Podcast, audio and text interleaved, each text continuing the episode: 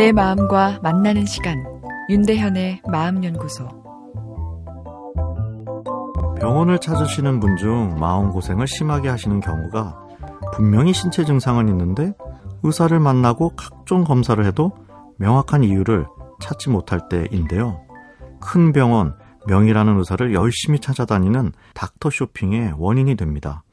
해결되지 않는 증상만으로도 괴로운데 병원 쇼핑까지 해야 되니 병이 하나 더 생길 지경입니다. 이런 경우를 영어로 엠 유 에스, M은 medically, 의학적으로 U는 unexplained, 설명되지 않는, S는 symptoms, 증상, 의학적으로 설명되지 않는 증상을 엠 유 에스라고 부르는데요. 의사를 찾는 환자 다섯 명 중 한 명은 엠 유 에스를 경험하는 것으로 되어 있죠. 저도 엠 유 에스로 고생하는 분들을 자주 뵙게 되는데요. 이유는 엠 유 에스의 원인 중 상당수가 우리 마음이 담겨있는 뇌의 심리학적, 생물학적 피로와 연관이 있기 때문입니다.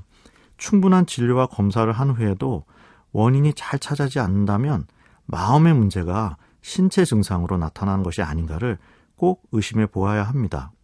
스트레스로 인한 뇌피로, 즉 마음의 문제가 심리적 증상 없이 신체 증상으로만 나타나는 경우가 적지 않기 때문인데요.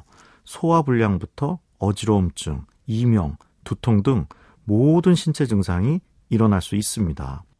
피로한 뇌는 자극에 대한 예민도가 올라가 버려 몸에서 전해오는 신호를 여과하지 못하고 과장되게 해석합니다.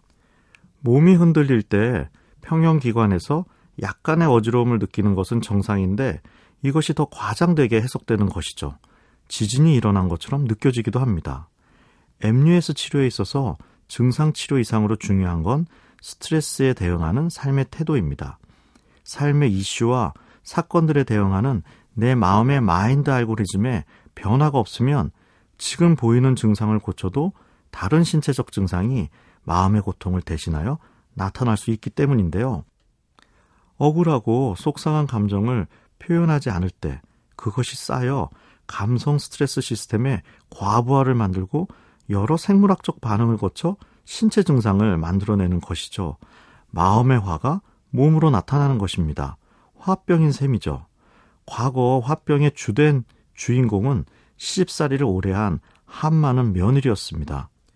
그러나 요즘은 세련된 화병이 대세라 그냥 봐서는 알 수가 없습니다. 남자에게서도 화병이 많습니다.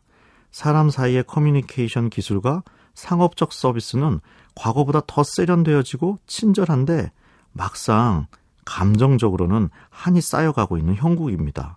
그러니 현대의 화병, 엠 유 에스가 늘고 있는 것이죠. 여기저기 몸이 아플 때 내 마음이 지쳐있는 것은 아닌지 한번 생각해 보아야 합니다.